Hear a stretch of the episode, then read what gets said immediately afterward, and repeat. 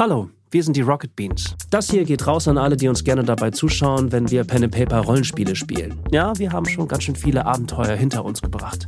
Jetzt kommt ein weiteres dazu, aber dieses Mal wird alles anders. Unser erstes Pen and Paper als Podcast im Hörspielgewand.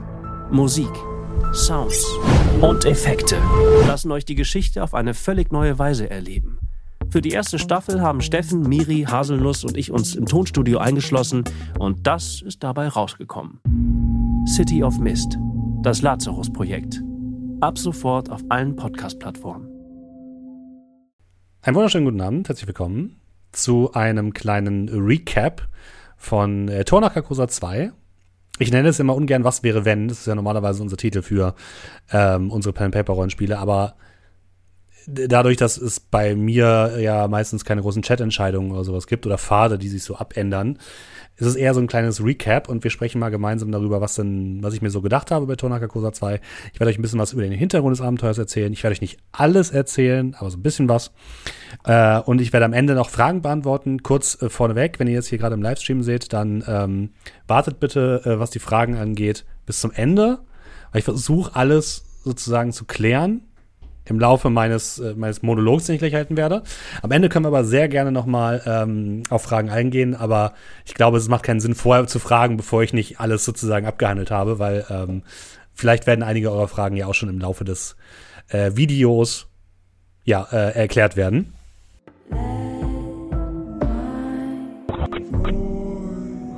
Strange is the night where black stars rise, but stranger still is lost Carcosa. Kurz einen, einen kleinen äh, Disclaimer vorneweg. Ähm, oder ein bisschen Selbstkritik vorneweg. Ähm, ich habe bei Tonaka Kosa 2 ein paar Fehler gemacht, die sich, glaube ich, dann so ein bisschen aufs Abenteuer ausgewirkt haben. Genau aus diesem Grund ähm, habe ich das Abenteuer auch noch nicht zur Verfügung gestellt. Ich werde es aber wieder zur Verfügung stellen. Das werdet ihr wieder kostenlos bekommen in dem gleichen Ordner, wo auch der erste Teil drin ist.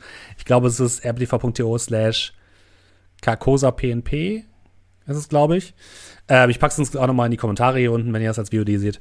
Äh, da kommt dann auch der zweite Teil rein, den kriegt ihr kostenlos mit allen Materialien, könnt ihr also auch dann nachspielen. Der hat aber ein paar Schwächen.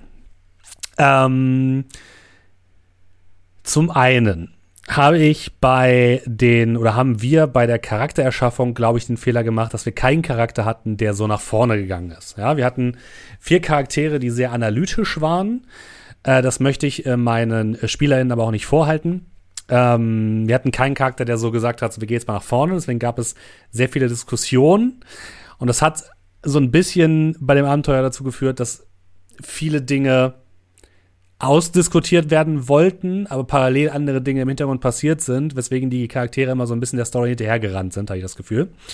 Ähm, das war auf jeden Fall ein Learning, was ich, was ich hier rausgezogen habe. Man braucht irgendwie so Leute, die Diskussionen mal abkürzen ja. Aber wie gesagt, das ist kein Vorwurf an meinen Spieler. Die haben ja äh, auch nur das gemacht, was ich ihnen gesagt habe. Und ähm, von der Länge her war es so ein bisschen weird. Ich glaube, für das Abenteuer selbst, da werden wir auch gleich nochmal zu kommen, wenn ich dann einmal durch die Kapitel durchgehe, wäre es nicht schlecht gewesen, wenn es noch einen Abend länger gedauert hätte. Weil die Geschichte, die Indizien, die Hinweise, die ich platziert habe, schon recht langwierig waren, sage ich mal. Und man hätte viel herausfinden können. Aber ähm, der Spannungsbogen der Sendung hat das nicht zugelassen. Also, wenn man für, für Rocket Beans oder für, für, für, für On Air sozusagen Abenteuer schreibt, dann muss man immer bedenken, dass man auch Zuschauer hat, man also quasi eine Interessensgruppe mehr. Und die muss natürlich auch irgendwie gefesselt sein. Und es macht, glaube ich, zum Zuschauen nicht so viel Spaß, wenn die erste Episode von so einem Pen and Paper nur Recherche von irgendetwas ist, ja. Das heißt, dann muss man so ein bisschen, ist es ein bisschen schwierig, so die Balance zu bewahren. Das, das Problem hatte ich beim ersten Teil auch schon so ein bisschen. Aber dadurch, dass der erste Teil ein bisschen geführter war und es ein bisschen, ähm, ja, railroadiger war, ist es da, glaube ich, nicht so krass aufgefallen wie jetzt beim zweiten, der durchaus deutlich offener war, auch wenn es vielleicht jetzt nicht so ähm, rüberkam.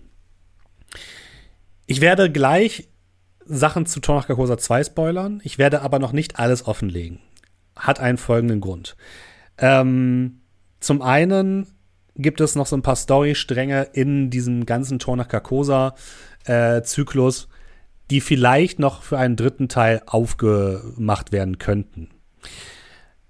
Ich würde gerne noch einen dritten Teil machen, aber da, bis das passiert, wird es noch ein bisschen dauern, weil für den brauche ich Zeit. Ähm, und vor allem brauche ich für den Konzentration. Das bedeutet, ähm, ich bräuchte da wirklich ein bisschen mehr Zeit für als jetzt für den zweiten Teil. Das heißt, ich denke mal ganz realistisch, vor Ende nächsten Jahres gibt es keinen dritten Teil, um das gleich mal zu sagen. Ähm, weil mit diesem dritten Teil möchte ich dann eigentlich alles aufklären, möchte alle Storyfäden zusammenführen, möchte alles irgendwie ne, zusammenknoten und schön verpackt irgendwo hinstellen, ähm, weil dann wäre für mich das ganze Tor nach Carcosa zu Ende. Ähm, aber das braucht eben ne, ein bisschen Zeit und äh, Konzentration und ein bisschen Arbeit. Ja, Ende 2023. So, sage ich jetzt einfach mal. Ähm, es gab ja schon so ein paar verbindende Elemente zwischen dem ersten und dem zweiten Teil. Die werde ich teilweise ähm, äh, euch nochmal erklären, teilweise aber auch nicht, weil sie dann eben sozusagen im dritten Teil münden. Äh, deswegen wundert euch nicht, wenn ich nicht alle Fragen beantworte. Es gibt noch so, so ein paar Sachen, will ich noch mysteriös halten. Und es gibt auch schon so ein paar Sachen, die ähm, einfach im Cthulhu-Mythos mysteriös ange angelegt sind. Also wenn ihr jetzt fragt, ähm, ja, was ist denn Carcosa? Diese Frage werdet ihr heute nicht von mir beantwortet bekommen. Das kann ich euch schon mal sagen. Aber, ne, so, die, die Grundstruktur des Torna Carcosa 2, ähm, Fahrt in die Träume, werde ich euch jetzt gleich einmal aufschnüren. Ja, wo, fang, wo fängt man denn immer an? Ähm, ich fange mal an wo, wo, mit dem ersten Kapitel, was ich quasi in meinem in mein Skript geschrieben habe. Und das, äh, der Titel dieses ersten Kapitels in meinem Skript heißt ähm, Fahrt in die Träume, ein Abenteuer zwischen zwei Welten. Ich habe mir überlegt, im ersten, der erste Teil war recht Railroady. Railroading bedeutet, weil Leute jetzt nicht im Pen and Paper sprechen unterwegs sind, die Charaktere werden ne, wie auf Schienen durch ein Abenteuer geführt und haben kaum Möglichkeiten abzuzweigen oder ähm, ich beschreibe es auch immer gern als, wenn die Charaktere nicht dabei gewesen wären, wäre das Abend, wäre die, wär die ganzen Ereignisse an diesem Abend so ziemlich genauso abgelaufen. Das war beim ersten Teil so. Hätten die Charaktere nicht eingegriffen, wäre wahrscheinlich genau das Gleiche passiert. Und das ähm, will man normalerweise eigentlich mal vermeiden als guter Spielleiter, als guter Autor, ähm, weil das natürlich, es ist so ein bisschen ver, ja, es ist ein bisschen verpönt in der Rollenspielszene, dieses Railroading, weil natürlich Pen and Paper auch ein Stück weit ne, durch die Freiheit äh, der Spielenden äh, definiert wird und da ist Railroading natürlich immer so ein bisschen verpönt. Aber für eine Sendung ist es immer gar nicht so schlecht, weil man halt einen festen Spannungsbogen hat, den man durchzieht. Deswegen im ersten Teil hat das sehr, sehr gut funktioniert, aber ich wollte es jetzt beim zweiten Teil ein bisschen aufbrechen. Und im Lovecraft-Universum oder im Cthulhu-Universum gibt es ähm, ein Element in manchen Geschichten, das nennt sich die Traumlande oder die Traumwelten. Äh, Traumlande sind eine Art Paralleldimension, in die Charaktere in den Cthulhu-Mythen hineinwechseln können, die sozusagen aus den Träumen der Menschen entstehen. Das können Albträume sein, das können aber auch Positivträume sein. Es gibt ähm, ja eine ganze Welt, die sich, oder ganze Bücher, die sich nur mit diesen Traumwelten befassen. Und es gibt eben so ein bisschen die, ähm, die Idee, dass Traumwelten so ein bisschen das widerspiegeln, was in der e-, Echtwelt sozusagen passiert. Ne? Also wenn zum Beispiel in einem Dorf etwas Furchtbares passiert ist und das gesamte Dorf versucht das zu vertuschen, dann wird auch die Traumwelt, die zu diesem Dorf gehört, eher düster sein, eher dunkel. Wenn es im Dorf gut geht, dann ist die eher offen und so weiter und so fort. Und ich dachte mir, okay, es wäre eigentlich ganz cool, dieses Element reinzubringen, dass man als Charakter zwischen diesen beiden Welten hin und her wechseln kann und muss, um das Abenteuer zu bestehen. Das war quasi mein, meine Grundidee. Ursprünglich habe ich gedacht, also ich hatte zwei ursprüngliche Versionen. Die erste war, ich wollte es eigentlich irgendwo in Ostasien spielen lassen, Südostasien, weil das ein Bereich ist, den man ähm, so in der, in der englischen Kolonie, Indien oder sowas vielleicht, ähm, weil das ein Bereich ist, der normalerweise gerade in so Zweite Weltkriegssettings eher übersehen wird. Da habe ich mich aber nicht so ganz richtig rangetraut, muss ich sagen, weil das natürlich einfach schon sehr weit von meiner Lebensrealität entfernt ist und ich mich da einfach auch nicht so gut auskenne. Dann wollte ich das Ganze in London spielen lassen. Ähm, da habe ich mir dann gedacht, nee, das, ich, das hat mir irgendwie nicht so richtig gefallen. Und dann habe ich ein Video gesehen zu einem super alten Point-and-Click-Adventure. Ich weiß nicht mehr genau, wie das heißt, leider. Äh, wo es darum geht, um, um dieses ganze Thema Druiden und so weiter und keltische Mythen. Und da habe ich mir gedacht, okay, ähm, ich fände es ganz interessant, wenn ich das irgendwie mit, mit Südengland verknüpfe, eben mit so dieser Grafschaft Cornwall und so weiter, die normalerweise nur durch Rosamunde Pilcher-Filme äh, bekannt ist. Ähm, dass ich das da irgendwie platziere und das Ganze so ein bisschen mit dem keltischen Mythos verknüpfe und den keltischen Kulturen. Und lustigerweise gibt es genau da in Cornwall einen, äh, eine keltische Familie, die Dumnonii, die ähm, da sehr lange gelebt haben und die dann so ein bisschen von der römischen Kultur assimiliert worden sind. Ähm, und da ähm, habe ich mich dann so ein bisschen dran bedient. Woran ich mich noch bedient habe, ist ähm, die Geschichte um Heiter, dem Schäfer. Heiter der Schäfer ist eine Kreatur oder ist eine Geschichte aus dem Cthulhu-Mythos, geschrieben von Ambrose Pierce, Pierce glaube ich. Ich bin mir gar nicht mehr sicher. Ich, ich gucke es gerade nochmal schnell nach. Moment. Auf äh, Englisch heißt die Heiter the Shepherd. Äh, ja, Ambrose Bierce, genau, richtig.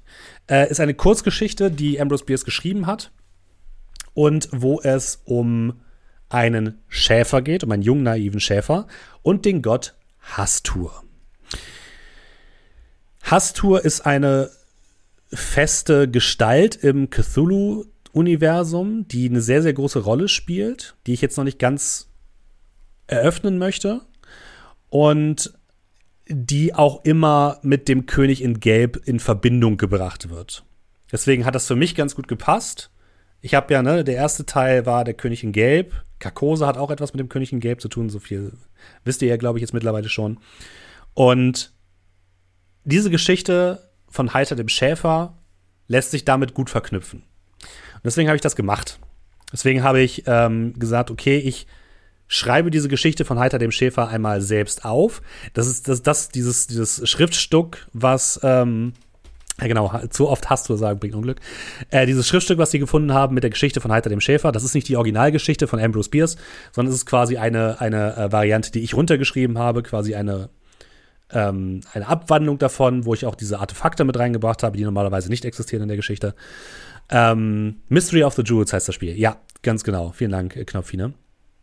Ähm, und diese Geschichte habe ich genommen, habe dann gesagt, okay, wie, wie, was für eine Aufgabe kann ich den Spielern da geben? Und dann bin ich halt schnell an den Punkt gekommen, wo ich gesagt habe, ich würde ganz gerne denen ja so eine kleine Sammelaufgabe geben, ähm, Artefakte, die ebenfalls sozusagen von der Traumwelt in die reale Welt äh, wechseln und umgekehrt und die müssen dann quasi gesammelt werden, um ein großes Übel zu äh, ver verhindern.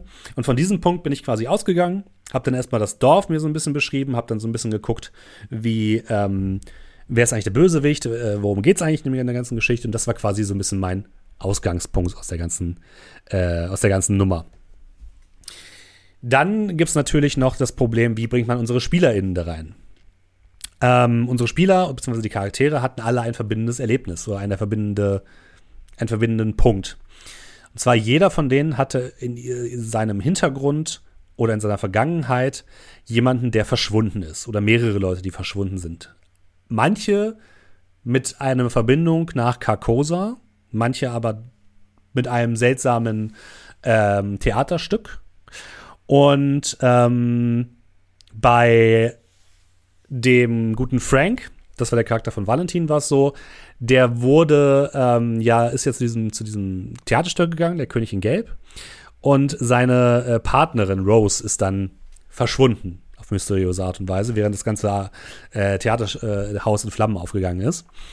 Ähm, bei dem Charakter von Fabian, George Daniken, war es so, der hat in verschiedenen äh, Richtungen ermittelt, weil eine ganze Reihe von Theaterschauspielern oder Be Besuchern eines Theaterstückes verschwunden sind. Und das war quasi seine, seine An äh, oder sein Aufhänger sozusagen. Bei ähm, Chiara war es natürlich die, das Verschwinden von Karl Theodor Burgmüller aus dem ersten Teil, oder die Geschehnisse aus dem ersten Teil. Und bei, ähm, bei Margaret, also dem Charakter von Natascha, war es ihr Ehemann, der eigentlich Pilot war, aber dann irgendwann ein bisschen seltsam geworden ist und irgendwann einfach verschwand. ähm, mit dem Hinweis, den er seiner Frau noch gegeben hat, ich habe es gefunden, ich breche jetzt auf und komme nie wieder zurück. Und dann war er verschwunden, mitsamt seinem Flugzeug. Das war quasi so ein bisschen der Aufhänger, der diese Charaktere so ein bisschen zusammenbringen sollte. Und wo diese ganzen Leute hin sind, das will ich noch nicht verraten, aber ursprünglich war meine Idee gewesen, sie kommen jetzt also in dieses neue Abenteuer, finden nicht nur raus, was da vor Ort passiert, sondern auch finden, finden quasi auch heraus, was eigentlich mit den Leuten aus ihrer Vergangenheit passiert ist. Und teilweise hat das geklappt, teilweise aber auch nicht. Da kommen wir aber gleich zu. Wir hatten jetzt also in diesem Abenteuer zwei Handlungsstränge. Wir hatten die Handlung in der Traumwelt, in den Traumlanden, also in Porthrock, dieser leicht nicht Steinzeit, sondern frühmittelalterlichen Version des kleinen Örtchens Linkerford. Und wir hatten Linkerford. Ja, also diese beiden, diese beiden Ebenen. Und im Laufe des Abends sollten diese beiden Ebenen immer mehr zusammenwachsen und immer mehr überlappen. Ja. Ähm, was dazu geführt, warum das so ist, ist ganz einfach. In Linkerford gab es einen Kult, der sich zusammengeschlossen hat. Ähm, zusammengeschlossen hat sich dieser Kult rund um den äh, Pfarrer, der sich selbst genannt hat Pater John Allen.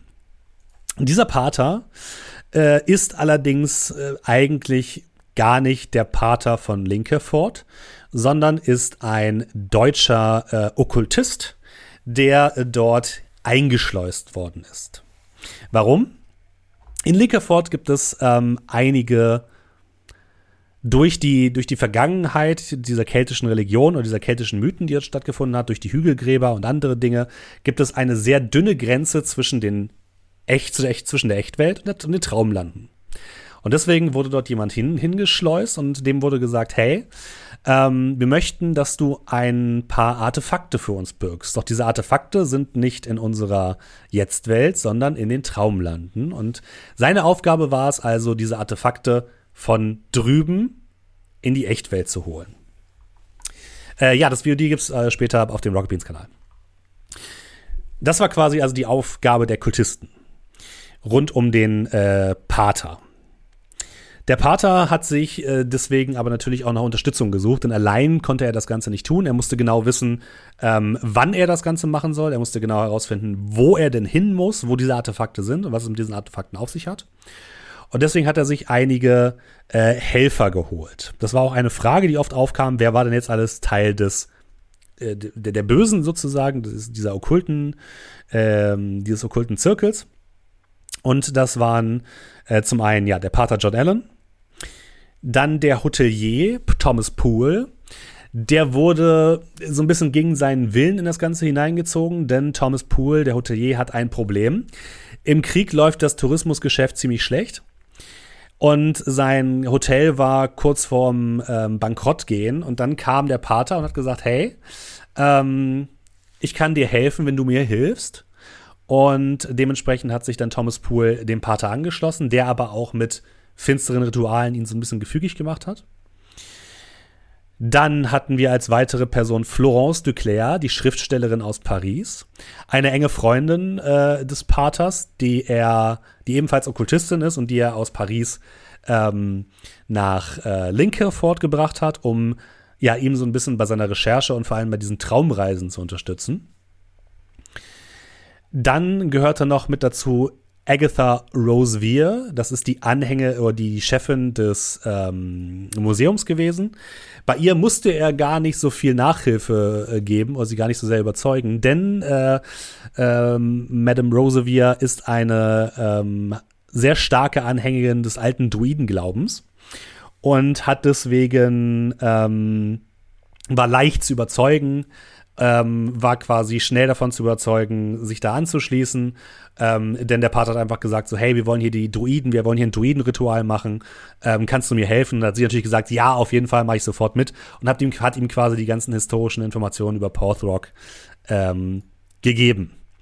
Und zu guter Letzt gehörte dazu noch Quinn Hamilton, der männliche junge Portier. Auch der so ein bisschen nicht gegen seinen Willen, aber er war jetzt nicht Teil dieses ähm, Kultes aus Überzeugung, sondern weil er dafür bezahlt wurde von Thomas Poole. Ähm, Was er genau gemacht hat, dazu komme ich gleich noch, aber er wäre noch ein interessanter äh, Charakter gewesen, um ihn vielleicht ein bisschen auszufragen, was die Charaktere aber nicht gemacht haben. Das waren also die Bösen. Und ihr Plan war es, ähm, diese drei Artefakte von Heiter dem Schäfer in die Echtwelt zu holen und damit dann in der echten Welt ähm, sozusagen Schindluder zu treiben. Weil dabei handelt es sich um ähm, ziemlich mächtige magische Artefakte. Wichtig, ne? wir befinden uns in der Welt von Lovecraft. Da gibt es so Art Magie, die aber ein bisschen dunkler und düsterer ist als äh, Harry Potter oder was auch immer. Also ihr könnt euch das so vorstellen, das ist nicht Magie im Sinne von haha, äh, Feuerball, sondern es ist Magie, die einem so ein bisschen die Seele raubt und äh, ziemlich düster ist in der Regel. Ähm, und ja, dieser Okkultist sollte, wollte also diese, ähm, äh, diese Artefakte aus der Traumwelt in die Echtwelt bewegen, musste dafür aber eben bestimmte, einen bestimmten Ort und eine bestimmte Zeit abwarten. Ähm, um eben dieses Ritual zu vollführen, musste dann in die Traumlande reisen und musste eben genau an diesem Punkt sozusagen die, äh, die Prophezeiung oder die Geschichte von Heiter dem Schäfer nacherleben, um dann diese Artefakte äh, zu bekommen. Denn die Artefakte sind eigentlich im Besitz von Heiter dem Schäfer. Sie wurden ihm ja von Hastur, dem Gott äh, der Schäfer, übergeben. Ähm, allerdings stirbt Heiter dann.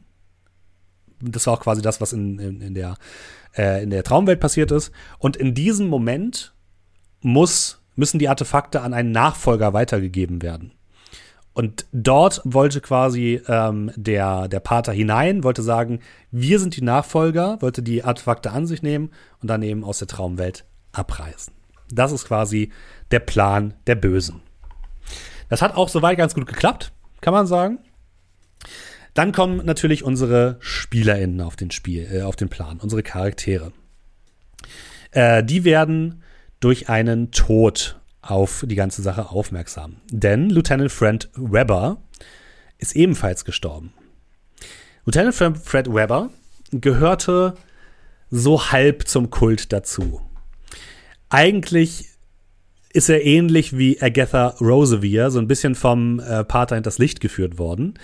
Ähm, auch er war ja ein großer Geschichtsfanatiker und ein großer Freund des keltischen, der keltischen Geschichte. Außerdem hat er sich so ein bisschen mit Okkultismus äh, behandelt. Er hat zum Beispiel mit dem Charakter von Fabian, äh, mit George Daniken über Flugscheiben und alle anderen möglichen äh, seltsamen Apparaturen und äh, okkulte Dinge gesprochen im Vorhinein und äh, hatte dann sozusagen die Möglichkeit mit Hilfe von ähm, oder der Pater hat ihm dann dieses Angebot gemacht und hat gesagt so hey du bist hier öfters mal unterwegs wie wär's denn damit ähm, du hilfst mir bei dieser ganzen Geschichte und kannst dann im Hinter kannst quasi hautnah diese ganze Geschichte um die Druiden miterleben, um den keltischen Glauben. Und da hat er natürlich gesagt, so ja, mache ich auf jeden Fall mit und ähm, wird eine ganz geile Nummer. Der Pater hat dann ähm, einige Dosen äh, Nocturnum besorgt. Nocturnum ist eine Schlafdroge, die in der Geschichte von, äh, in den Cthulhu-Mythos in der Regel immer dazu dient, in die Traumlande zu reisen oder einfach in die Traumlande zu reisen. Wo er die herbekommen hat, Wer weiß, wer weiß, wer weiß. Äh, bei dem Nocturnum war ja nur ein Zettel mit einer schwarzen Sonne dabei. Und diese schwarze Sonne, wenn ihr euch erinnert, ist auch im ersten Teil schon aufgetaucht. Als kleiner Hinweis. Ähm, und hat quasi eine Anleitung dazu bekommen, wie er das Ganze gemacht hat, hat Forschungen äh, gemacht, hat einige äh, magische Gegenstände in, seinem, in seiner Kirche versteckt und hat dann quasi ähm, ja, dieses Ritual vorbereitet. Dann kamen die SpielerInnen auf den Plan durch eben den Tod von, ähm, von Fred Webber. Wie, wie, ist Fred Webber überhaupt gestorben? Ähm, Fred Webber ist in die Traumlande gereist, um ähm, den ersten Teil der Artefakte anzunehmen, nämlich diesen Stab. Ähm, dabei wurde er aber von Pater John Allen verraten. Und der hat ihn einfach ähm, hat quasi seinen, seinen Körper entfernen lassen und dementsprechend konnte ähm, äh, der gute Fred nicht mehr zurückkehren in seinen Körper. Denn, äh, wie ja in dieser Anleitung für Reisen in die Traumlande stand, der Körper muss quasi sicher verwahrt sein, damit äh, das Ganze ähm, damit er quasi zurückgehen kann. Und Pater John Allen hat im Endeffekt ähm, den armen ähm, Fred in diesem Traumlanden eingesperrt und quasi seinen Geist von seinem Körper getrennt durch einen Zauber. Ähm, jetzt lag natürlich da der Körper rum von, von äh, Fred. Äh, den, der, der, musste ja entsorgt werden. Also, was haben die ganzen, was haben die Leute gemacht?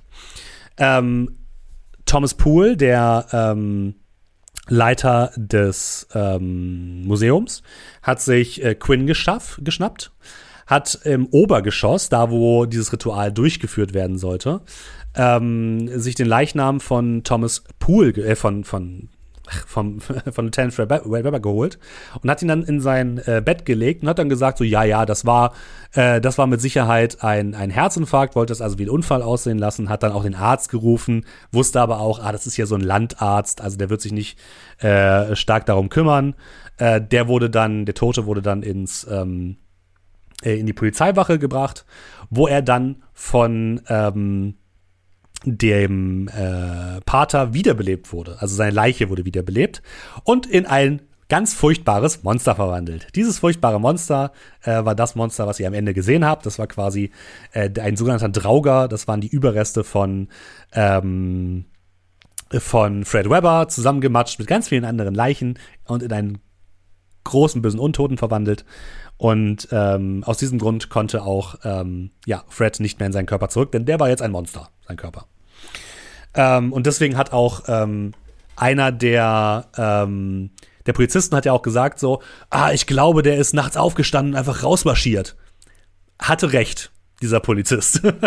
er hatte recht, äh, er ist einfach als Toter wieder auferstanden und ist aus der ganzen Nummer einfach rausmarschiert. Denn dieses Polizeipräsidium ist nicht dafür geeignet, irgendwie Leichen aufzubewahren und die sind einfach rausgelatscht. Oder er ist einfach rausgelatscht. Ohne dass es jemand gemerkt hat. Ähm,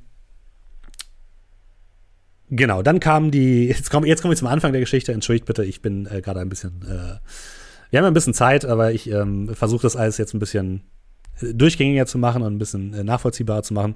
Wir kommen jetzt also äh, an, die Charaktere ähm, kommen in Linkerford an und ähm, ganz am Anfang hatten wir noch diese kleine Zwischenszene mit ähm, Chiaras Charakter und mit ähm, dem ehemaligen Charakter von Mairi aus dem ersten Teil. Da wollte ich einfach dieses Traumding schon mal so ein bisschen mit reinbauen. Einfach weil, ne, das ist ein bisschen, ähm, äh, weil ich das schon ein bisschen anteasen wollte, diese, diese Traumgeschichten. Und ähm, ja, sie kommen an in dem äh, Hotel. Und dort hatten sie erstmal, oder war erstmal mein, mein Hauptaugenmerk, okay, das Erste, was sie machen sollen, ist eigentlich sich ähm, das Zimmer angucken, wo der Tote gefunden wurde und sich so ein bisschen erzählen lassen, wo, ähm, wo denn das Ganze passiert ist und wie quasi die Leiche aufgefunden worden ist. Äh, dabei hat Thomas Poole ja schon ziemlich geschwitzt. Das war ein Hinweis von mir an die Spielenden, irgendwas stimmt mit dem nicht. Nicht nur, weil der Mann sehr nervös ist, sondern Thomas Poole war in, in diesem Zeitpunkt äh, noch unter einem Zauber, den der ähm, Pater auf ihn gesprochen hat, was dazu geführt hat, dass ähm, Thomas Poole quasi nicht verraten konnte, was eigentlich hinter der ganzen Sache steckt, aber so ein bisschen mit sich selbst im Konflikt war und deswegen hat er halt die ganze Zeit super geschwitzt. Da haben die Charaktere ja auch ge gewürfelt, haben, glaube ich, sehr schlecht gewürfelt auf ihren Psychologiewert, deswegen habe ich einfach gesagt habe, so, ja, äh, was erwartet ihr? Der hat ein schlecht laufendes Hotel und da ist plötzlich die Militärpolizei bei ihm. Natürlich ist er nervös. Ähm, hätten die besser gewürfelt, hätte ich ihnen auch gesagt, so, A, ist vielleicht ein bisschen mehr als nur Nervosität da, deswegen, sondern irgendwie so eine Art dunkler Schatten, der auf ihm liegt oder so. Dann hätten sie ihn wahrscheinlich auch vorher schon ein bisschen verdächtigt, aber sie haben ihn ja auch so schon so ein bisschen auf den Kieker gehabt und waren so ein bisschen misstrauisch, deswegen hat das eigentlich auch ganz gut gepasst. Ähm, als zweites sollten die Charaktere dann Linkerford ein bisschen erkunden. Ähm, also, nee, kurz. Wir sind noch im Zimmer. Entschuldigt bitte, wir sind noch im Zimmer. Ähm, dort haben sie die meisten Hinweise eigentlich gefunden, die sie hinweisen sollten. Sie haben diese, die Bücher gefunden auf dem Schreibtisch, die sie auf in Richtung Porthrock und in Richtung dieses ganzen Mysteriums gebracht haben. Sie haben die versteckte Seite über Heiter dem Schäfer gefunden. Äh, sie haben herausgefunden, dass, ihnen war es, ist seltsam vorgekommen, dass die Kleidung des, pa äh, des, des, Lieutenants einfach so achtlos in der Gegend lag.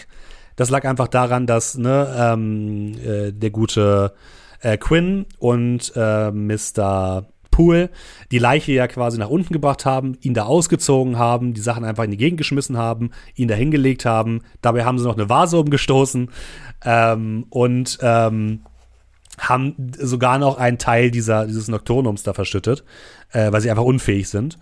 Äh, und die, all diese Sachen konnten die, die SpielerInnen eben finden. Und eigentlich haben sie auch alles gefunden, was sie finden konnten.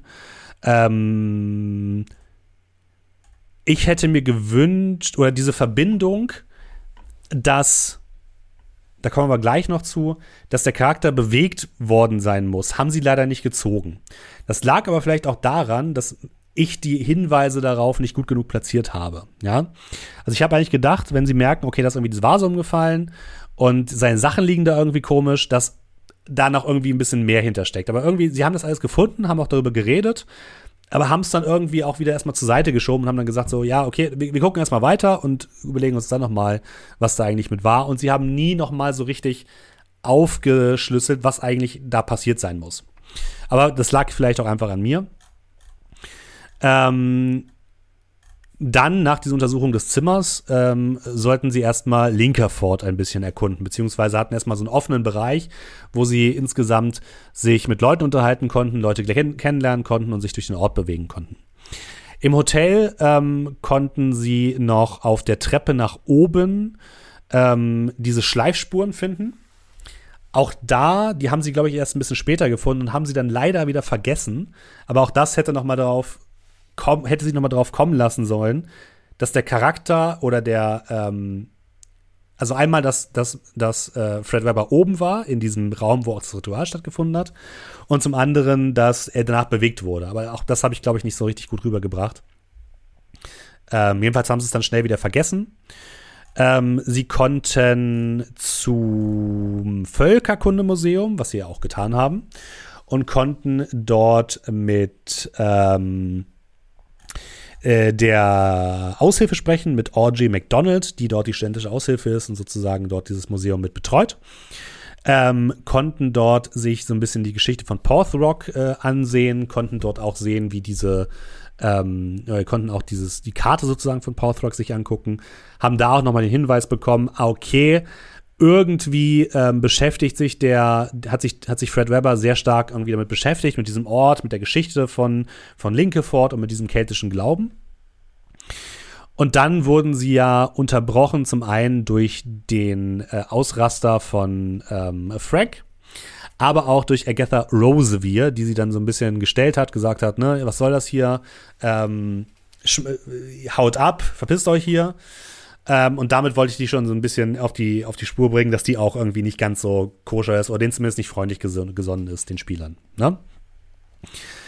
Ähm, sie hätten auch zur Kapelle gehen können. Dort hätte ein kleiner, eine kleine Andacht stattgefunden für, ähm, für den äh, Toten.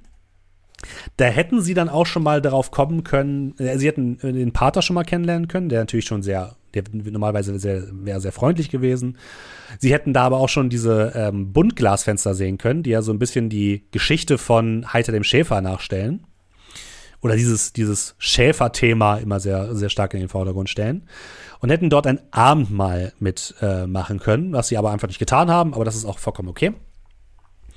Ähm, sie hätten mit dem, äh, beziehungsweise den Doktor habe ich dann ein bisschen rausgelassen, weil der eigentlich nicht so richtig wichtig war. Ähm, beziehungsweise weil ich es abkürzen musste an diesem Punkt. Sie hätten aber, also in meiner, in meiner Vorbereitung, ich habe es aber rausgelassen, theoretisch hätten sie auch mit dem Doktor nochmal sprechen können. Der hätte eben bestätigt, ja, es war seiner Meinung nach ein Herzinfarkt.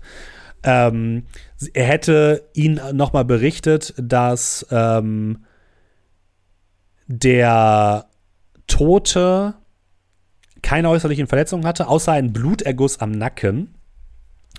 Und der Doktor hat, hätte dann vermutet oder hätte gesagt, so ja, ich vermute, äh, das wäre, äh, das wäre aufgrund des ähm, Falls aus dem Bett geschehen. Da hätten sie also nochmal auf den Punkt kommen können, ja, irgendwie passt das nicht so richtig zusammen.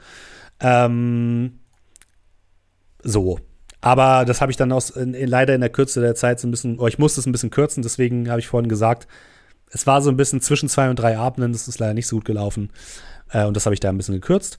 Genau, und sie war bei der Polizeistation. Ähm, da haben sie mit den Polizisten geredet, die eben nur gesagt haben, so ja, der, der eine hat gesagt, so was, vielleicht ist der einfach rausgelaufen, ähm, was in diesem Fall auch einfach gestimmt hat. Ne? Ähm, dann haben sie natürlich auch noch ähm, die gute Rosie Lane getroffen. Rosie Lane ist die zweite, der zweite Nachtportier neben Quinn Hamilton für das ähm, Hotel. Und die hat sie ja so ein bisschen zu sich geholt und hat gesagt: so, hey, ähm, irgendwas stimmt hier nicht. Ähm, es verschwinden Schlüssel für die oberen Zimmer, wo eigentlich niemand sein sollte. Und äh, sie hat halt auch Mr. Poole an dem Abend getroffen und hat gesagt, so, hat irgendwas gehört. Ne? Das hat sie ja äh, Margaret gesagt.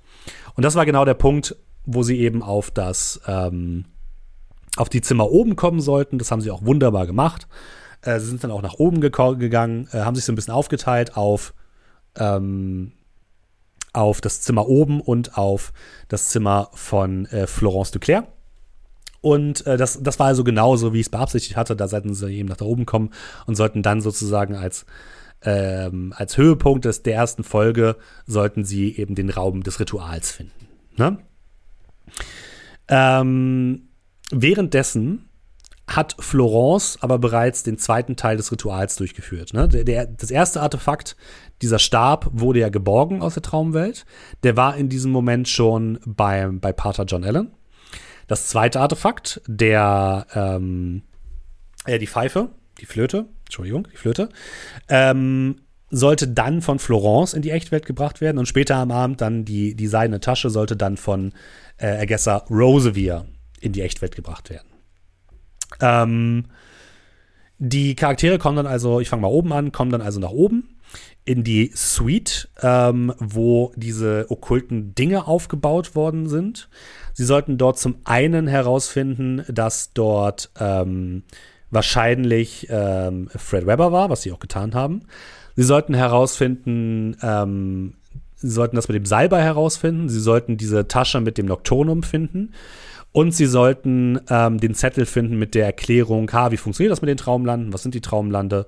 Und sollten dann quasi auf den Punkt kommen, okay, diese ganze Geschichte mit den Traumlanden und so scheint irgendwie echt zu sein. Und anscheinend hat Fred irgendetwas damit zu schaffen gehabt. Und jetzt kommen wir an einen wichtigen Punkt, ähm, wo ich von vornherein schon gedacht habe, okay, ähm, hier an diesem Punkt kann das gesamte Abenteuer scheitern. Aber was machen wir, wenn die Charaktere nicht in die Traumlande reisen wollen? Das ist eine eine faire Argumentation. Gerade bei Charakteren wie bei unseren, die sehr rational waren, alles lieber dreimal hinterfragt haben, bevor sie sich in Gefahr begeben haben. Wie gesagt, kein Vorwurf.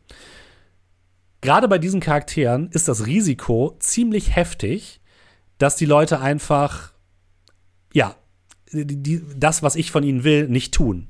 Denn für mich war jetzt klar, an diesem Punkt wollte ich eigentlich, dass die Charaktere jetzt sagen, okay, äh, Fred war auf der, auf der Suche nach diesen komischen Artefakten. Er hat dafür diese Traumwelt äh, benutzt. Du hattest dafür mit, mit diesem Nocturnum in die Traumwelt gereist. Und wir müssen da jetzt, müssen das jetzt auch machen. Vielleicht ist ja Fred, Frank noch da. Fred. Frank und Fred. Vielleicht ist Fred ja auch schon da. Ich habe auch erst überlegt, weil Wolfsschule das gerade im Chat schreibt, ob ich denen das irgendwie ins Essen mische, das Nocturnum, aber es hätte irgendwie keinen Sinn ergeben. Und deswegen ist mir irgendwie aufgekommen, ich lasse einfach diese Welten immer näher miteinander zusammen zusammenrollen sozusagen oder immer miteinander zusammenführen, bis dann irgendwann die Welten so sehr überlappen, dass sie quasi automatisch in die Traumlande kommen. Das war quasi meine Notlösung. Und zu dieser ist es dann auch ein bisschen bekommen, gekommen, weil die Charaktere sich einfach zu sehr geziert haben und nicht diesen, äh, nicht das Elixier trinken wollten. Eigentlich wollte ich es auch so machen, dass die Charaktere theoretisch auch alles in der Echtwelt hätten lösen können. Aber das wäre dann zu kompliziert geworden oder sie hätten es auch tun können. Aber sie waren immer ein bisschen zu spät bei den, bei den Locations leider. Das war so ein bisschen das Problem. Ähm und deswegen ist, glaube ich, auch das Abenteuer dann im Stream so ein bisschen aus den Fugen geraten und lief nicht mehr so richtig rund, wie ich es mir gerne vorgestellt hätte. Wie gesagt, ich mache meinen Spielenden da absolut keinen Vorwurf. Das ist ein Fehler, den ich gemacht habe. Ähm, Punkt. So. Die haben nur das gespielt, was ihre Charaktere sind. Nichtsdestotrotz ging es natürlich weiter. Unten ähm, wollten währenddessen der Charakter von äh, George Deggenkin wollten zusammen mit, ich glaube, Chiaras Charakter, äh, wollten die Tür zu Florence Auclairs ähm, äh, Schlafzimmer aufbrechen. Das konnte der gute äh, Thomas Poole natürlich nicht zulassen und hat sie angegriffen. Den haben sie natürlich relativ schnell ähm, beseitigt. Durch eben diesen Zauber von dem Pater war ja so ein bisschen wirr im Kopf.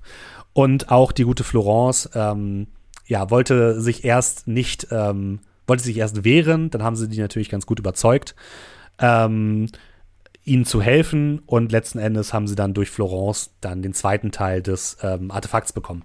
Eigentlich, ursprünglich war es so gedacht, ähm, dass sie sollten jetzt selbst in die Traumlande reisen, sollten dann in den Traumlanden zu den Hügelgräbern, wo die Flöte übergeben wurde und sollten dort quasi den Platz von Florence de Claire einnehmen, um die Flöte zu akquirieren. Deswegen hatte ich immer dieses, ich habe immer so dieses gemacht, so, hey, ihr seht plötzlich irgendetwas Seltsames, ihr seht plötzlich irgendwelche Schemen, ihr seht plötzlich, wie ihr in einem Dorf steht, ihr seht plötzlich eine, eine, ähm, eine Prozession, die entlang geht. Das waren alles Hinweise darauf, Leute, äh, ihr müsst, sollt jetzt dahin. Und die haben es einfach nicht gemacht. Die haben einfach diese scheiß Nocturnum nicht getrunken ich kann es verstehen. Wie gesagt, es ist kein Vorwurf. Also, sie haben es einfach nicht gemacht. Naja, ist halt so. Und ähm, deswegen musste ich die Spielenden, deswegen musste ich die, musste ich die, ähm, musste ich Florence so ein bisschen dafür nutzen, um äh, ihnen dann diese Flöte zu geben. Denn da kommen wir dann eigentlich zum, zum, zum zur Geschichte, warum es dann plötzlich eben ähm, warum es dann ähm, äh, Konflikt gibt zwischen den Bösen und den Guten. Ne, jetzt haben plötzlich die Guten haben plötzlich einen Teil der Artefakte, die die Bösen haben wollen. Also müssen die Bösen sich jetzt irgendwie mit den Guten auseinandersetzen. Und deswegen war es wichtig, dass die Spielenden eine, einen Teil der Artefakte bekommen. Und das war eben diese Flöte. Jetzt, ähm, genau, sie sollten auch da schon das erste Mal auf den im, in den Traumland eingesperrten Fred Webber stoßen den sie dann auch einfach ignoriert haben, oder beziehungsweise sie sind einfach nicht auf ihn gestoßen, weil er halt nicht, weil sie halt nicht in den Traumlanden waren. Da sind sie quasi erst später hingekommen. Und Fred Weber ähm, ist auch schon so leicht äh, geistig angeknackst, weil das ist immer das Problem bei, bei Cthulhu, wenn sich Leute zu sehr mit äh, irgendwelchen Ritualen oder okkult, okkulten Dingen auseinandersetzen, dann ähm, ja, werden die langsam ein bisschen beschugge und er ist natürlich auch so ein bisschen geworden und er, er wollte einfach nur unbedingt aus dieser aus der Traumwelt raus. Und mein Plan war es eigentlich, dass er die Spielenden dazu benutzen möchte, um den Pater zu erpressen. Er sollte quasi den Spielen, die Spielenden dazu auffordern, ihr müsst diese Aufgabe erfüllen, ihr müsst die Artefakte für mich sammeln und wollte dann quasi die Artefakte gegen seinen Körper mit dem Pater eintauschen. Ähm, was später auch noch so ein bisschen angeklangen ist, aber das äh, hat nicht so richtig hundertprozentig funktioniert, wie ich mir es vorgestellt habe. Ähm, dann sind die Charaktere wollten eigentlich zum ähm, zu den Hügelgräbern fahren. Da war es aber für mich schon so ein bisschen zu spät. Da habe ich schon gemerkt, so, nee, sie sollen jetzt eigentlich nicht zu den Hügelgräbern, weil das, das ist eigentlich schon vorbei, die, die Zeit für den Hügelgräber. Und deswegen habe ich ihm, sie eben durch Florence die Flöte geben lassen und sie haben das erste Mal mit einer, äh, mit einem Wesen aus dem Traumland zu tun gehabt. Einem Schlangenwesen, einem Schlangenmensch. Auch das sollte wieder dazu dienen, darauf aufmerksam zu machen, okay, diese Traumwelt scheint irgendwie echt zu sein. Anscheinend müssen wir da tatsächlich hin. Und äh, sie haben die, das Schlangenwesen dann natürlich bekämpft. Ähm, und das sollte auch andeuten, okay, so langsam verschwimmen so die Grenzen zwischen den Traumlanden und der echten Welt. Erste Monster aus den Traumwelten kommen in die echte Welt rüber und äh, sorgen für Probleme. Und das war quasi diese Szene, die wir da ausgespielt haben. Ähm, durch diesen Kampf sind sie dann darauf aufmerksam geworden, ähm, dass plötzlich ähm, in dem ähm, in dem Völkerkundemuseum irgendetwas war. Sie haben da, glaube ich, einen Lichtschein gesehen oben. Und genau in diesem Moment hat eben Agatha Rosevier dort ihr Ritual vollführt. Und sie wurden, und da habe ich sie dann auch wieder so ein bisschen ungewöhnlich, äh, ein bisschen unschön, aber ich musste es dann an diesem Punkt einfach machen Dort habe ich sie dann einfach mit Gewalt aus der Echtwelt rausgezogen und habe sie einfach in die Traumlande gesetzt und habe gesagt so, okay, ihr wollt dieses Scheißzeug nicht trinken, dann seid ihr jetzt in den Traumlanden. Ich habe euch da jetzt rübergezogen, weil ne, die Grenze zwischen den Welten verschwindet und ihr wurdet da jetzt einfach rübergezogen. Unelegant, ich weiß, aber mir ist da leider an diesem Punkt äh, nichts mehr anderes eingefallen. Und da standen sie dann auf diesem, auf diesem Opferplatz, wo dann dieses Opferritual vorbereitet wurde. Ähm, sie haben mit ähm, dem guten, ähm, mit dem Geist von Fred Webber gesprochen, haben dann so ein bisschen diese ganze Geschichte aufgerollt bekommen, haben dann auch zum ersten Mal den Pater kennengelernt und dann ist das Abenteuer wieder so ein bisschen in die richtige Bahn geraten, äh, zumindest halbwegs. Genau, dann haben sie, ähm, was sie sehr gut gelöst haben, ist die Situation an dem Ritualplatz, wo sie quasi die Meute gegen Agatha Rosevere aufgestachelt haben und dann selbst das ähm, dritte Artefakt entgegengenommen haben. Sie haben sich dann von, ähm, von Fred Webber dazu belatschen lassen, diese Artefakte dem Pater zu geben, was sein Plan war. Er wollte eben, ne, er wollte, deswegen hat er auch gesagt, so, jetzt gib mir meinen Körper wieder. Und der Pater hat natürlich das nicht gemacht, sondern ist einfach verschwunden. Und ähm, da kam dann quasi dieser, dieser Betrug auf oder dieser Verrat. Die Charakter den Charakteren wurden ihre, Teil wurden ihre Artefakte abgenommen und sie haben plötzlich den äh, Pater als großen Bösewicht identifiziert. Ähm, sie haben es dann in die Echtwelt wieder zurückgeschafft. Dort gab es dann ähm, Schreie und verschiedene Probleme. Ähm, sie hätten noch verschiedenen Leuten helfen können, haben sich aber dazu entschieden, lieber straight zur Kirche zu laufen, was auch vollkommen in Ordnung ist in diesem Fall, um eben diesen ganzen Spuk ein Ende zu bereiten in diesem Punkt waren tatsächlich die beiden Welten schon so sehr übereinander, dass man teilweise auch so die Ebenen gewechselt hat. Ne? Ich habe, glaube ich, beschrieben, dass einmal der, der Himmel gelb wurde und ähm, ja, im, sie das Gefühl hatten, immer so hin und her zu wechseln zwischen den Ebenen. Und dann sind sie in die Kirche gekommen und haben dort dann mit dem Monster von Pater John Allen, dem Drauger, gekämpft. Es gab diese nicht geplante, aber sehr, sehr schöne Szene, wo äh, Margaret mit dem magischen Kristall nicht nur das Monster zur Strecke gebracht hat, sondern auch Frank. Das habe ich nicht, also ich habe es natürlich auch ein bisschen drauf ankommen lassen, aber hätte, Ma Margaret hat ja diesen Wurf forciert. Forcieren bedeutet bei Cthulhu immer, man darf nochmal würfeln, aber mit furchtbaren Konsequenzen. Und ich habe dann gedacht, okay, es tut mir sehr leid, aber das ist, das ist eine furchtbare Konsequenz. Und in diesem Fall wollte ich sie wirklich für dieses Forcieren bezahlen lassen. Ich bin sonst immer ein Spielleiter, der immer sehr freundlich ist, also sehr nett ist zu seinen Spielern und immer sagt so, ja, macht einfach, wenn es für die gute Story sozusagen ist. In dem Fall habe ich mir jetzt gedacht, okay, ich habe dir gesagt, es hat schlimme Konsequenzen. Du hast gesagt, du willst forcieren. In dem Endkampf, da passiert sowas bei Cthulhu. Tut mir leid. Da passiert sowas. Und dementsprechend wurde Franks Seele in den Seelenkristall gezogen, zusammen mit der Seele des Monsters. Und äh, sie haben es aber geschafft, das Monster zu bekämpfen und mussten dann das letzte Ritual durchführen. Jetzt kommen wir zu dem Endpunkt des Ganzen, oder zu der, wo auch wieder so ein bisschen das Abenteuer in sich zusammengefallen ist.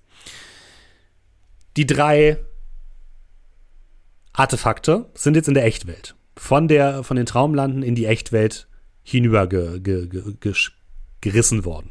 Ja? Was dazu geführt hat, dass in der Traumwelt Porthrock untergegangen ist. Ne? Normalerweise sollten diese Artefakte Porthrock vor der Vernichtung beschützen, ne? laut der Geschichte von Heiter dem Schäfer. Dadurch, dass sie aber quasi in die Echtwelt gebracht worden sind, ist halt diese ganze Traumwelt in sich zusammengefallen und alles war komplettes Chaos. Ähm, und ursprünglich war meine Idee, die Charaktere sollten diese drei Artefakte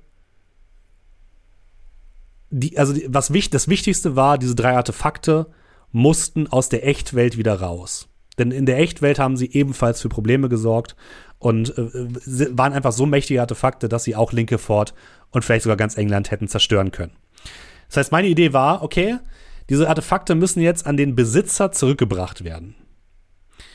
Und ursprünglich war meine Idee, die drei öffnen jetzt ein Tor nach Carcosa und geben dem König in Gelb, der auch der ne, Heiter der Schäfer sozusagen ist, das ist quasi eine Figur, dem geben sie seine Sachen zurück und er hätte sie wieder, hätte sie wieder angenommen. Dafür gab es eben unten im Keller vom Pater dieses Ritual, was sie auch durchgeführt haben. Und es hat sich das Portal geöffnet. Jetzt kommen wir wieder an den Punkt, dass Charaktere nicht das machen, was sie sollen. Ursprünglich war meine Idee, ich möchte jetzt jemanden haben, der diese Artefakte nach Carcosa bringt physisch, der, mit, der durch das Portal schreitet und dann in Carcosa ist. Ich wollte sie noch so ein bisschen schubsen, indem sie halt auf der anderen Seite des Portals alle ihre Freunde gesehen haben oder die wichtigen Personen in ihrem Leben. Was machen die Idioten? Trinken jetzt Nocturnum. Jetzt. Genau an dem Punkt, wo sie es eigentlich nicht machen sollten. Und ich sitze da und denke mir so, scheiße, und jetzt?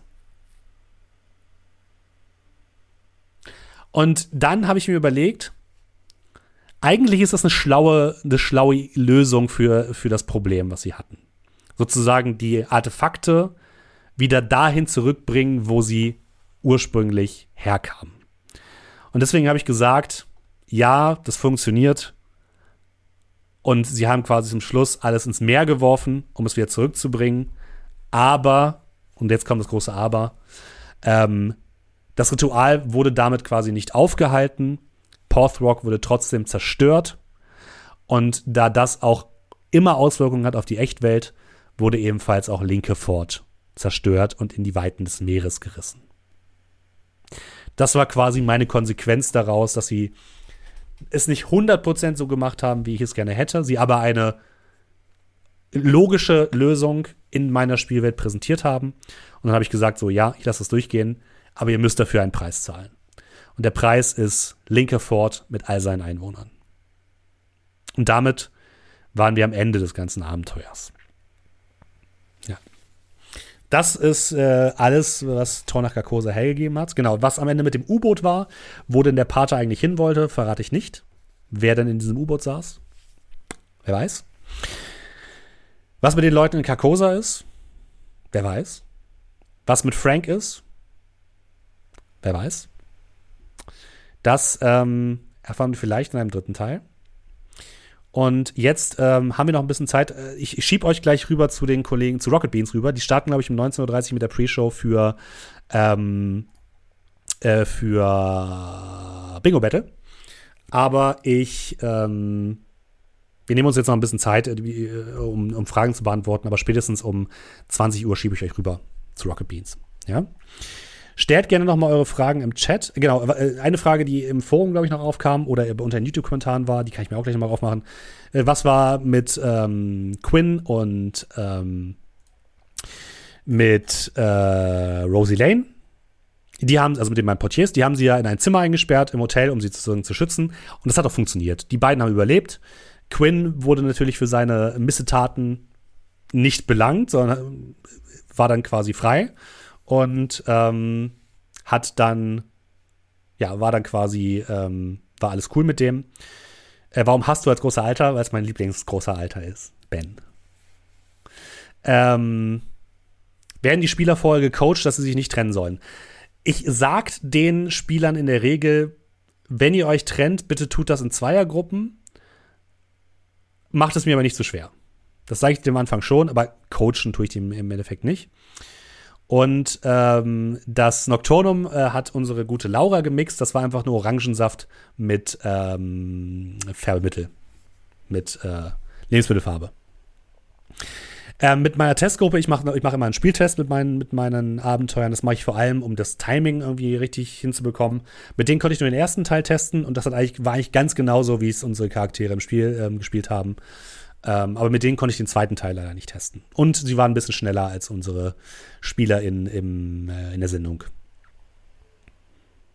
So, ich hole mal einmal ganz kurz unter das Video. Da waren nämlich auch noch einige Fragen unter dem VOD von Tornach Carcosa 2, ähm, die ich jetzt versuche nochmal aufzumachen. Ihr könnt aber währenddessen auch alles nochmal in den Chat schreiben. Da gehe ich gleich auch nochmal drauf ein. Teil 2, 2. So, hier haben wir noch Ähm, genau, was ist eigentlich so zwischen den Abenteuern passiert? Chiara hat ja gesagt, ähm, oder hat den anderen gesagt, so, ja, alle meine Freunde aus dem ersten Abenteuer sind gestorben. Das ist natürlich nicht ganz richtig. Ähm, was die, was Chiaras Charakter, also Carmen zum letzten Mal gesehen hat, ist, Burgmüller rennt zurück in das brennende Haus in Teil 1. Ähm, und der Charakter von, von Mairi liegt irgendwo tot herum. Oder angeschossen herum. Das waren die Informationen, die sie hatte. Und Chester Harrison, der Charakter von Colin, hat quasi den Dienst quittiert. Äh, das musste ich machen. Ursprünglich wollte ich ihn noch dabei haben, aber wir haben es terminlich einfach nicht hinbekommen, leider. Deswegen ähm, war Colin da raus. Ähm, und ich muss mir was Neues überlegen, deswegen ist Chester einfach ausgetreten aus dem Dienst. So.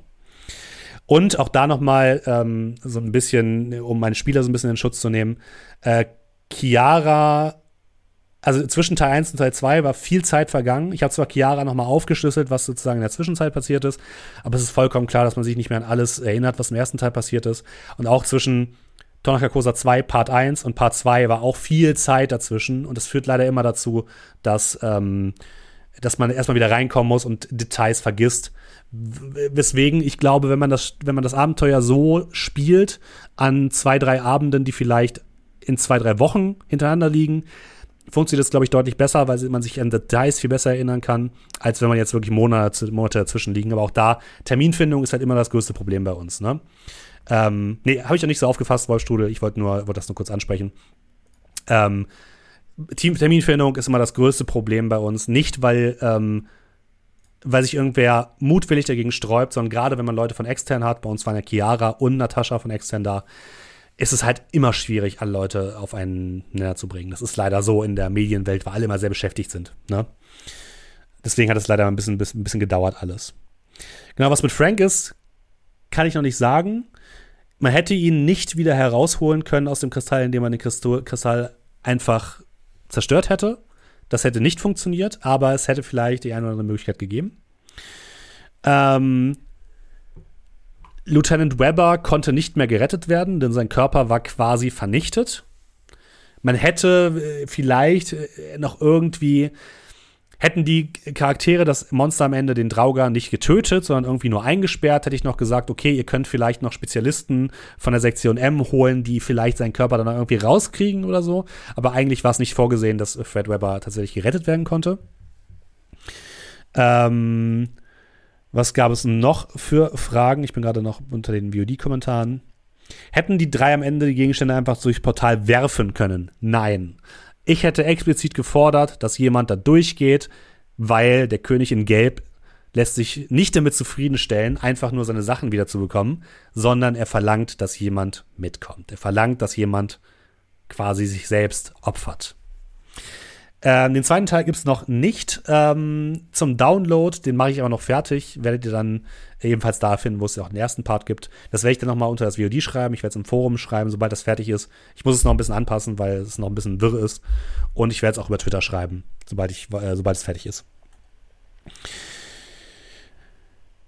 Hat Carmen Chiara am Ende der Geschichte sowohl das Buch als auch die Pyramide im Besitz und mit nach Hause genommen oder sind alle Gegenstände ebenfalls verschwunden?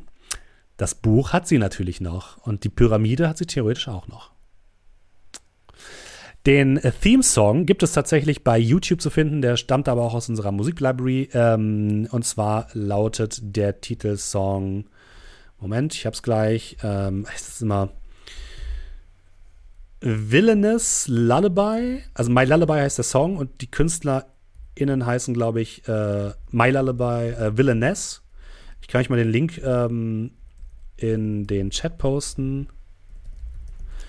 Ähm, hat, finde ich, einfach fantastisch gepasst. Ich muss nur aufpassen, deswegen Musikrechten, Schnauze. Ähm, hat für mich fantastisch, fantastisch gepasst, weil es einmal so ein bisschen spooky ist. Ne? Es hat so eine leicht spooky Atmosphäre. Und es geht halt um das Thema Träumen, es geht um das Thema gute Nachtlieder und es hat natürlich thematisch wunderbar gepasst. Ne? Dann, was hatten wir noch für Fragen? Pagen haben wir erklärt, was mit denen passiert ist. Ähm, Florence stand auf der Seite der Bösen, haben wir auch geklärt. Äh, ich habe sicherlich hier und da ein paar Frage, Fra äh, Fehler gemacht, was die Regeln angeht, aber ne, alles für. Ich bin eher immer so jemand, der Regeln eher gerne ein bisschen locker auslegt. Ähm, Genau. Dim, dim. Das habe ich, glaube ich, geklärt, habe ich geklärt, habe ich geklärt. Habe ich geklärt. Ähm, da, da, da.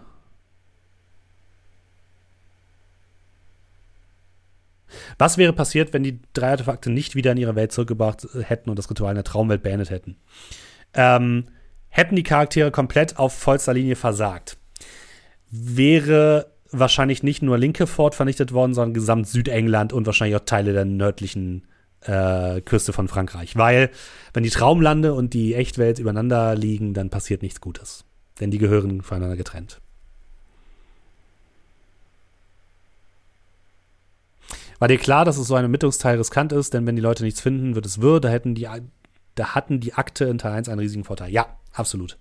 Äh, natürlich ist es immer ein, großer, ein großes Risiko, wenn man ähm, ein offenes Abenteuer schreibt und gerade so ein Abenteuer, was so auf Nachforschung angelegt ist, ist es natürlich immer so, dass es immer das Risiko gibt, dass die Leute nicht, nicht dahin finden, wo sie hinfinden sollen. Das ist halt die Aufgabe der Spielleitung, so wie, wie bei mir eben, sie in die richtigen Richtungen zu leiten. Wie gesagt, es hat so mittelgut funktioniert. Hätte besser funktionieren können, aber war okay am Endeffekt.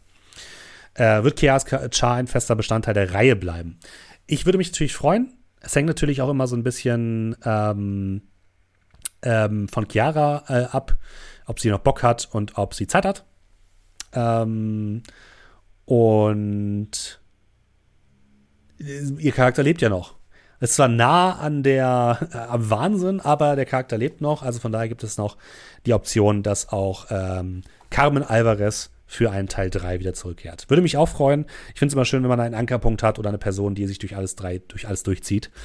Aber ich kann schon sagen, der dritte Teil wird auf jeden Fall vielleicht noch ein paar andere interessante Rückblicke auf Teil 1 und Teil 2 haben.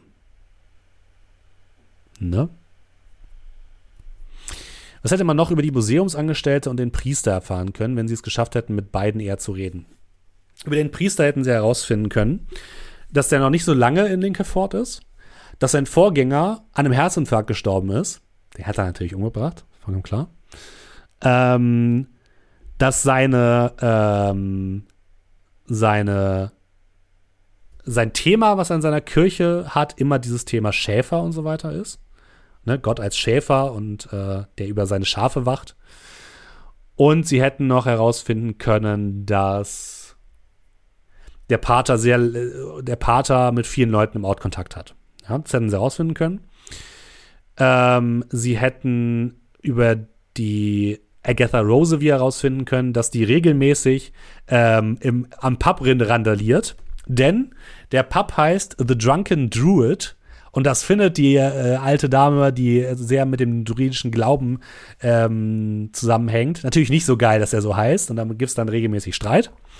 Äh, das hätte, hätte, hätte man noch rausfinden können. Und dass die auch dafür so ein bisschen berüchtigt ist, dass die gerne mal zu den Hügelgräbern geht und da irgendwelche Gebete macht oder abends am, am Strand sitzt und da Gebete macht. Ähm, so. Ach, und noch ein, ein wichtiges Detail, was ich vergessen habe, worauf die Charaktere auch nicht gekommen sind. Wir hatten ja diese beiden Karten. Wir hatten einmal die Karte Porth Rock und wir hatten einmal die Karte Linkerford. Diese Karten waren größtenteils identisch, bis auf natürlich, dass das eine halt altmodisch war und das andere neumodisch. Bis auf einen Fakt. In der Karte von Porth Rock, also in der alten Karte, gibt es eine Einbuchtung die von der Mitte des Dorfes bis ins Meer führt. So eine kleine Bucht. In der Karte von Linkefort gibt es die nicht. Und ursprünglich hatte ich gedacht, vielleicht kommen sie dann auf den Punkt, dass irgendetwas unter äh, der Kirche sein muss. Denn diese, diese Einbuchtung in Porth Rock, also in der alten Welt, ist in der Echtwelt diese Höhle, wo der Pater letzten Endes reingeflüchtet ist. Da haben sie leider nicht, sind sie nicht drauf gekommen. Habe ich vielleicht auch ein bisschen zu sehr versteckt. Wer weiß, wer weiß. Vielen Dank für das Lob natürlich auch. Ähm, Frau Missgeschick fragt, hätte die Bill Cypher Karte eine besondere Bewandtnis? Welche Bill Cypher Karte meinst du genau? Kannst du das nochmal äh, eruieren? Das verstehe ich nicht ganz, was du meinst.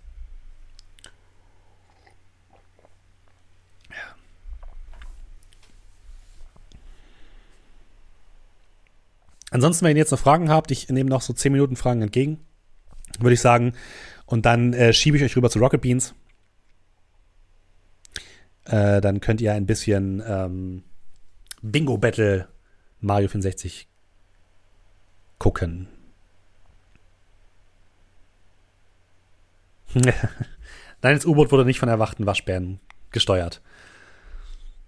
Kudos an alle, die diesen Insider verstehen.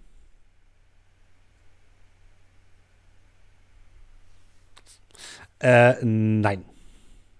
Das kann ich noch nicht sagen.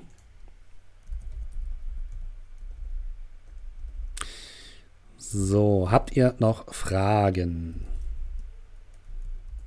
Wird es nach dem Teil 3 eine Prequel-Trilogie geben und danach eine Sequel-Trilogie? Nein. Ähm, wenn Teil 3 durch ist, mache ich erstmal drei Kreuze äh, im, äh, im Kalender. Ich bin jemand, der gerne auch mal Sachen wechselt und dann würde ich mir gerne wieder was anderes angucken. Aber ich habe ähm, eine interessante, ähm, ich habe eine interessante Idee, was man mit Cthulhu machen kann. Schauen wir mal, wo ich das umsetze und wie. Haben die Dorfbewohner in der Realwelt den Glaubenkult vom Pater angenommen oder waren das Christen? Das waren Christen. Das waren ganz normale Menschen. Äh, das Gute ist ja, man kann ja das, was äh, sozusagen im keltischen Glauben dort mit, mit Heiter, dem Schäfer und so weiter war, kann man auch gut in äh, christlichen Analogien verknüpfen. Das waren ganz normale Christen.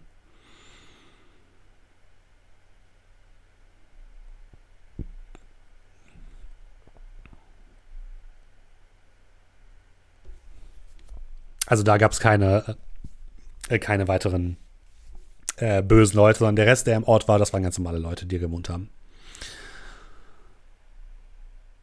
Schön auch, dass es Leute gibt, die äh, jetzt deswegen mit Pen and Paper anfangen. Das freut mich natürlich immer sehr. Äh, wie gesagt, wenn ihr Bock habt, ich, ich suche diesen Link jetzt nochmal ganz kurz raus. Den ersten Teil von Tonaka Kosa gibt es auch zum Spielen. Da würde ich mich natürlich freuen über ähm, äh, über äh, Feedback und über ähm, Spielberichte. Ich habe schon ein Spiel, habe ich schon gesehen. Es ist äh, rbtv.to slash pnp Carcosa. Äh, da ist der erste Teil und den zweiten Teil werde ich da auch mit ablegen dann. Ähm, und ja, da freue ich mich natürlich immer über Spielberichte, damit ich weiß, was andere Gruppen machen und was so abgeht.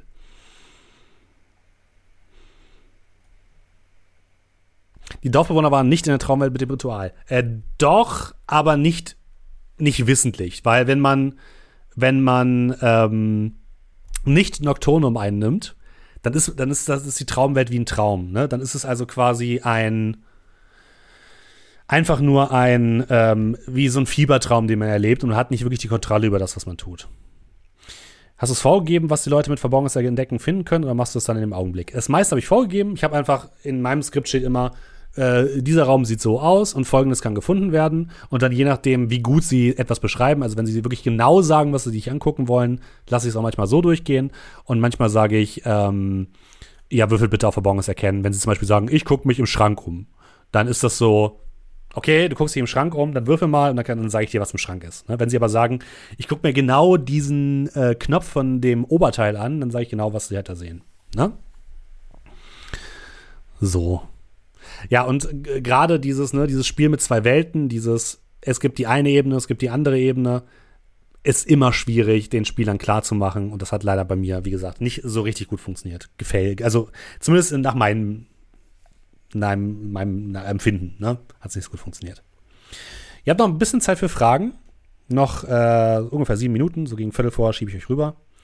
Ich gucke gerade noch mal ganz kurz, ob es ähm, noch Fragen unter dem VOD gab, die ich jetzt noch nicht beantwortet habe, aber ich glaube eigentlich nicht. Ich glaube, ich habe eigentlich alles beantwortet.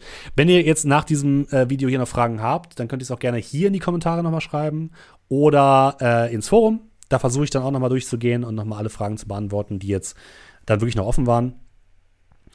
Ähm so. Ja. Warum musste Valentin sterben? Es war nicht sein Patzer. Es war nicht sein Patzer, aber ich musste Nataschas Charakter bestrafen. Und das ist, war für sie, glaube ich, der, die stärkste Bestrafung. Weil sie durch ihr achtloses Verhalten jemand anderen, der ihr nahestand, getötet hat. So. Äh, er hat Chiara eigentlich zwischen den Abenteuern aufgelevelt? Nein, hat sie nicht. Ähm, das habe ich tatsächlich weggelassen bei uns. Eigentlich wäre es sinnvoller gewesen, ja. Ähm, aber nee, das äh, habe ich nicht, haben wir nicht gemacht. Würde ich ihr jetzt vielleicht ein bisschen, ich würde jetzt ein bisschen Punkte in äh, Cthulhu-Mythos geben, wahrscheinlich. Ich hatte auch Spaß bei der Runde. Es ist natürlich, als, als Spielleiter, gerade wenn man ähm, bei Rocket Beans dann vor der Kamera sitzt, ist es natürlich alles ist, ist der Druck recht hoch, sag ich mal.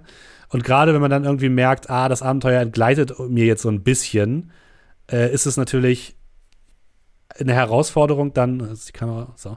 Äh, es ist ein bisschen die Herausforderung natürlich auch dann die Ruhe dazu bewahren, aber ich hatte natürlich trotzdem Spaß. Ich fand die Charaktere wirklich sehr schön. Ich hätte bei der Charaktererstellung darauf achten sollen, dass die sich nicht alle so ähneln. Ich hätte da gerne noch ein bisschen mehr Variation reingehabt. Ich wollte den Spielenden aber jetzt auch nicht so viel vorschreiben. Und die wollten halt die Charaktere spielen. Valentin war ja auch, das war gestern seine zweite Pen-and-Paper-Runde äh, on Stream. Von daher, dafür hat er das super gemacht. Natascha ist fantastisch. Ähm, die bringt einfach ein schönes Rollenspiel mit. Und ich glaube, im ersten Teil haben sich ein paar Leute beschwert, dass sie so viel mitgeschrieben hat.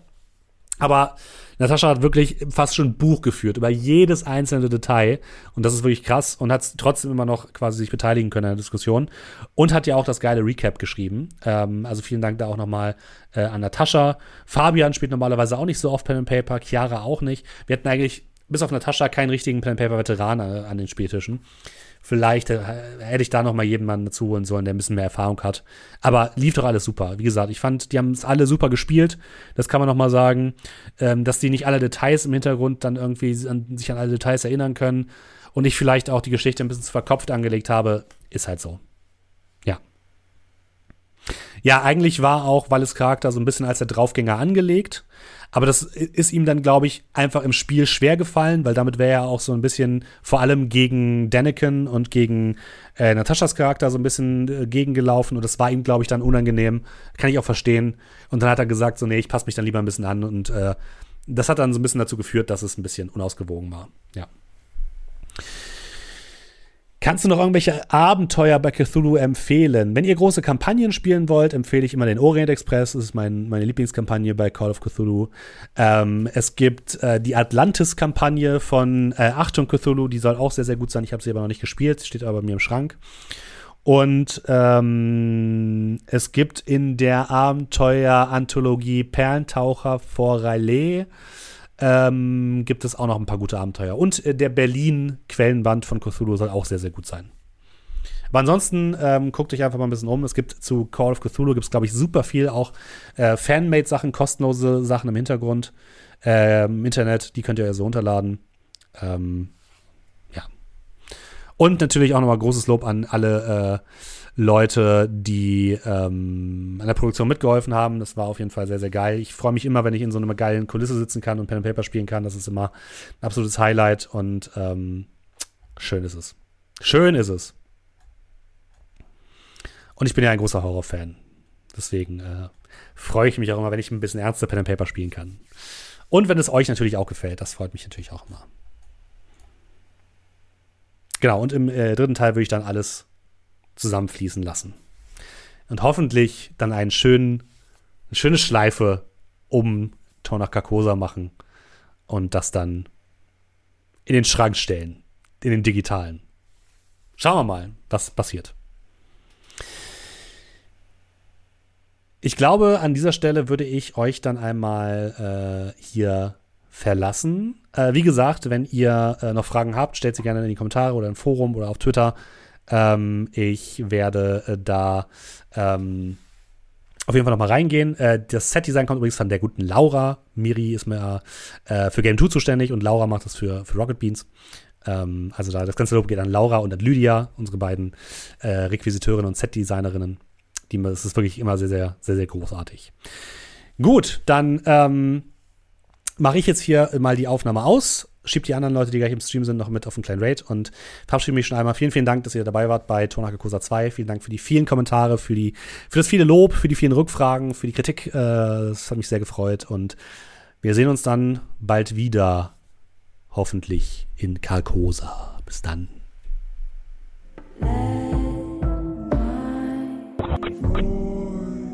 Strange is the night where black stars rise. But stranger still is lost Carcosa.